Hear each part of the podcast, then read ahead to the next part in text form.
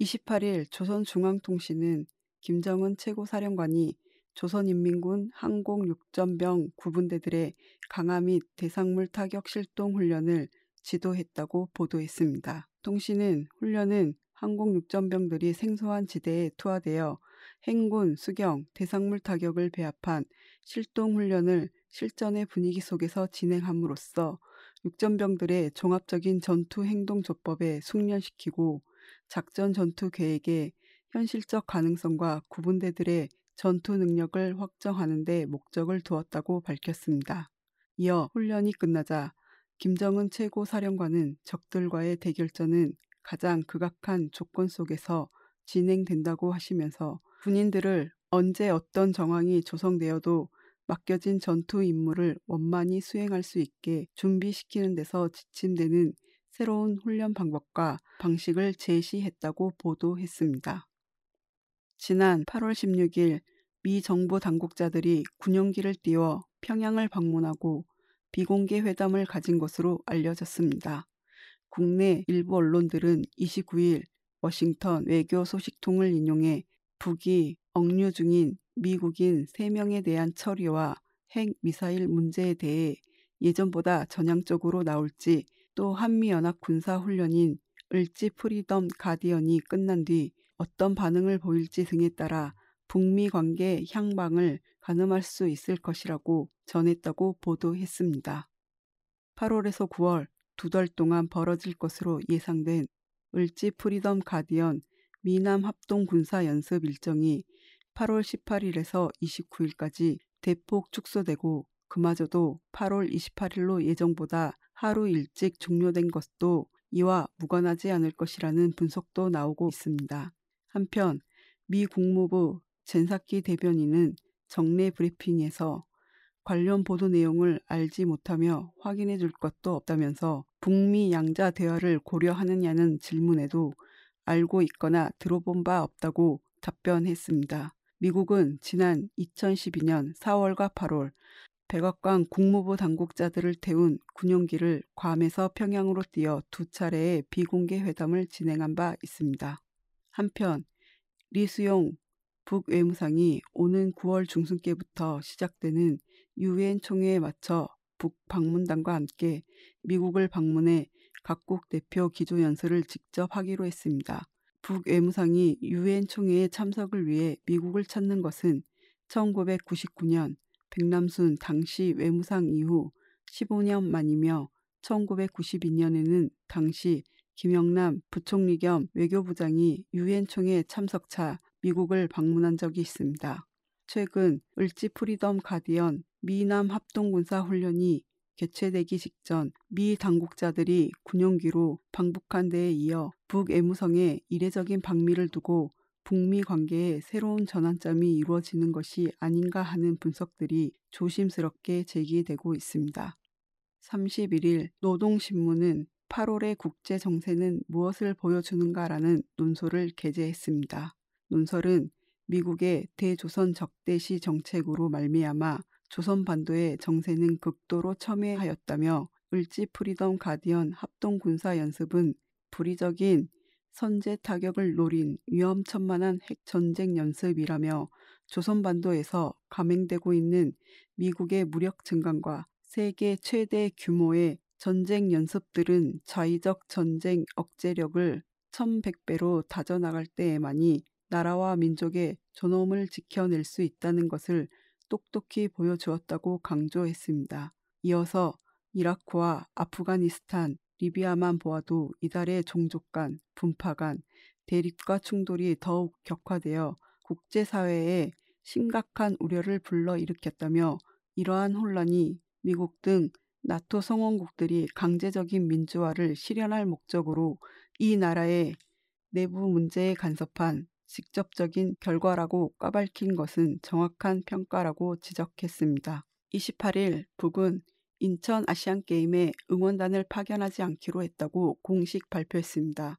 송광호 북올림픽위원회 부위원장은 조선중앙TV에 출연해 남측은 우리 응원단이 나가는 데 대해 대남 정치 공작되니 남남 갈등 조성이니 뭐니 하면서 노골적으로 험담하다 못해 지난 7월 진행된 북남 실무회담에서는 우리 응원단의 규모가 어떻다느니 공화국의 국기 크기가 크다느니 작다느니 하면서 시비를 걸고 지어 우리가 입 밖에도 내지 않은 비용 문제까지 꺼내 들면서 북남 실무회담을 끝끝내 결렬시키고 말았다고 지적했습니다.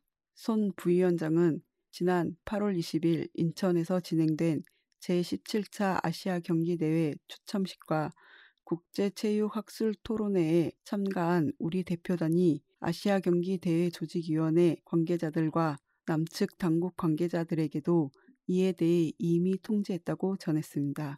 하지만 통일부는 북측이 조 추첨 행사 참가를 위해 박남한 대표단을 통해 응원단 불참 입장을 전달했다는 사실을 그동안 공개하지 않아 논란이 예상됩니다. 이어서 남코리아 브리핑입니다.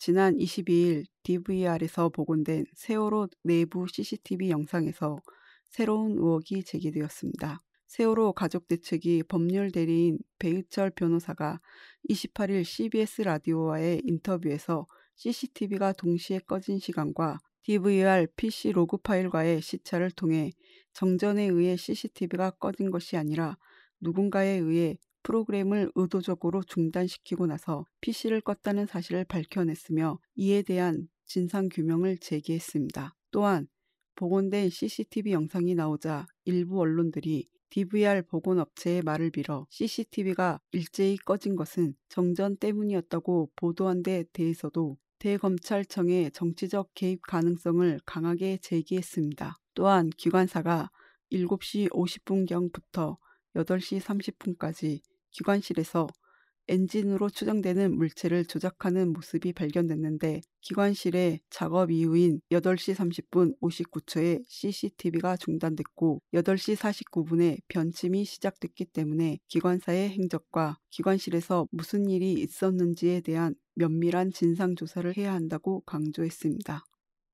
세월호 특별법 제정을 요구하며 46일 만에 유민 아빠 김영호 씨가 단식을 중단했습니다. 세월호 가족 대책위는 28일 기자회견을 열고 김영호 씨 단식 중단 과정과 김영호 씨의 대국민 대국회 메시지를 발표했습니다. 유경근 세월호 가족 대책위 대변인은 김영호 씨 단식 중단 배경은 둘째 딸 유나와 어머니의 간절한 부탁 때문이며 특히 각종 루머들이 둘째 딸 유나에게 영향을 미칠지 모른다는 걱정을 많이 했다고 전했습니다. 또 김영호 씨의 단식 중단이 그동안의 진상규명 요구 중단은 아니다. 긴 싸움에서 새로운 방법과 다른 길로 힘있게 가는 방법으로 전환하겠다는 것이라며 청운동과 광화문, 국회 농성은 계속하고 특별법에 대한 응답을 들을 때까지 지속할 계획이라고 언급했습니다. 이어 단식 중단 소식을 듣고 기다렸다는 듯이 새누리당은 가족과 새누리당의 두 번 만남의 성과가 단식 중단이라고 했다고 들었는데 새누리당은 부끄러운 줄 알아야 한다고 비난했습니다. 29일 청와대 앞에서 한국정신대 문제대책협의회와 일본군 위안부 문제 해결을 위한 희망나비의 공동 주체로 일본군 위안부 문제 해결 헌법이 명령한 한국 정부의 의무를 더 이상 지체 말고 문제 해결 앞당겨라는 기자회견을 열었습니다. 윤미향 상임 대표는 국제법상으로도 숱하게 한국 정부에 공고해왔다. 이를 무시한 한국 정부, 이른바 박근혜 정부는 더 악화되고 있다. 박근혜 정부는 외교통상부 장관에게 우리의 뜻을 전하고 일본 정부에게도 법적 배상과 사죄를 적극 요구하길 바란다고 촉구했습니다. 희망나비 조희연 회원은 3년 전 8월 30일 일본군 위안부 문제에 대해 위헌이라는 헌법재판소의 판결이 선고됐다. 하지만 한국 정부는 여전히 소극적 태도로 일관하고 이 시점에서 아베 정부는 집단적 자유행사를 위한 헌법 재해석을 내놨다며 23년째 한자리를 지키시는 할머니들의 심정을 감히 헤아리기 어려울 것이다 라고 발언했습니다. 27일 민주노총과 한국노총의 공공부문 노동조합 공동대책위원회는 서울역 광장에서 4천여 명이 모인 가운데 가짜 정상화 분쇄, 노정교섭 쟁취, 공공노동자 총파업 진군대회를 열었습니다. 양대 노총 공공부문 노동조합은 8월 27일부터 9월 3일까지 이른바 박근혜 정부의 가짜 정상화 대책에 맞서 총파업에 돌입한다고 밝혔습니다. 민주노총 공공운수노조연맹 보건의료노조와 한국노총 공공연맹 금융노조 공공노련 등 양대 노총 공공부문 5개 산별연맹 약 9만여 명이 파업에 함께합니다. 서울대병원은 27일부터 무기한 파업을 부산대병원 등 그 외 국립대병원은 28일에서 29일 파업에 이미 돌입했고 금융노조와 국공립병원노조는 9월 3일에 총파업에 돌입한다고 전했습니다. 양대 노총은 이날 투쟁 선언문을 통해 정부가 공공기관 가짜 정상화 대책을 중단하지 않을 경우 이후 투쟁은 전 조직적 투쟁에 나설 것이며 하반기 민영화와 기능 조정 저지, 공공기관, 예상 편성 지침 요구안을 쟁취하기 위해 더욱 확대된 전 조직적인 총력 투쟁을 조직할 것을 결의했습니다. 끝으로 국제 브리핑입니다. NHK는 28일 케리 미 국무부 장관이 지난 9일 미얀마에서 열린 미일 외교장관 회담에서 아베 일본 총리의 방북 가능성에 대해 거듭 우려했다고 보도했습니다. NHK는 케리 장관이 납치 문제를 둘러싼 북일 협의에 대한 투명성 확보를 일본 측에 요구했다고 전하면서 북일 협의가 북의 핵미사일 관련 미남일 3국의 협력을 해치지 말 것을 제기했으며 이런 측면에서 아베 총리 방북 가능성에도 우려를 표시했다고 보도했습니다. 이에 대해 기시다 일본 외무상은 케리 장관에게 아베 총리는 현재 전혀 방북 계획이 없다고 답하며 납치 문제와 핵미사일 문제의 포괄적인 해결을 목표로 하는 일본 입장에는 변함이 없다고 강조했습니다. 이라크와 시리아의 이슬람 국가 IS를 미국이 만들었으며 힐러리 전 국무장관이 자서전에서 이를 인정했다는 미국 연계설이 레바논과 이집트 등 중동 지역에 급속도로 확산되고 있습니다. 워싱턴 포스트와 BBC 인터넷판 등은 최근 클린턴의 저서에서 인용한 미국이 이슬람 국가 창설을 지원했다는 주장이 중동의 언론과 소셜미디어에 들불처럼 퍼져나가고 있다고 보도하자 레바논 베이루트 주재 미 대사관이 페이스북에 반박 성명까지 게재했다고 보도했습니다. 한편 이집트의 한 웹사이트에 제기된 주장에서는 미국이 중동 지역의 이권을 유지할 목적으로 이슬람주의 단체인 무슬림 형제단을 이용해 비밀리에 이슬람 국가 창설을 도왔다고 했습니다. 또한 1980년대에 아프가니스탄에서 오사마 빈 라덴을 비롯한 반소련 무자헤딘을 지원해 알카에다가 만들어진 사례가 인용되며 미국의 지원을 받는 아랍의 순위파 보수 왕정 국가들이 시아파와 연관된 시리아 정부를 전복시키기 위해 이슬람 국가를 은밀히 지원했다는 비판을 받고 있습니다.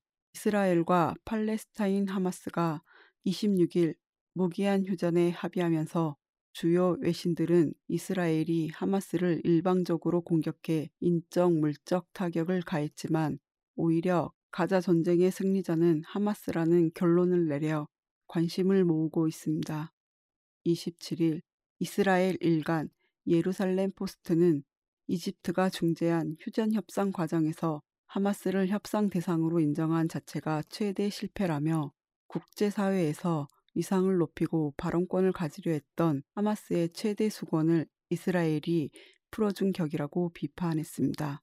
한편 휴전 합의 이후 하마스는 축제 분위기며 가자지구 주민들이 거리로 쏟아져 나와 촛불을 쏘며 환영하는 모습에서 이번 전쟁의 승패를 엿볼 수 있습니다.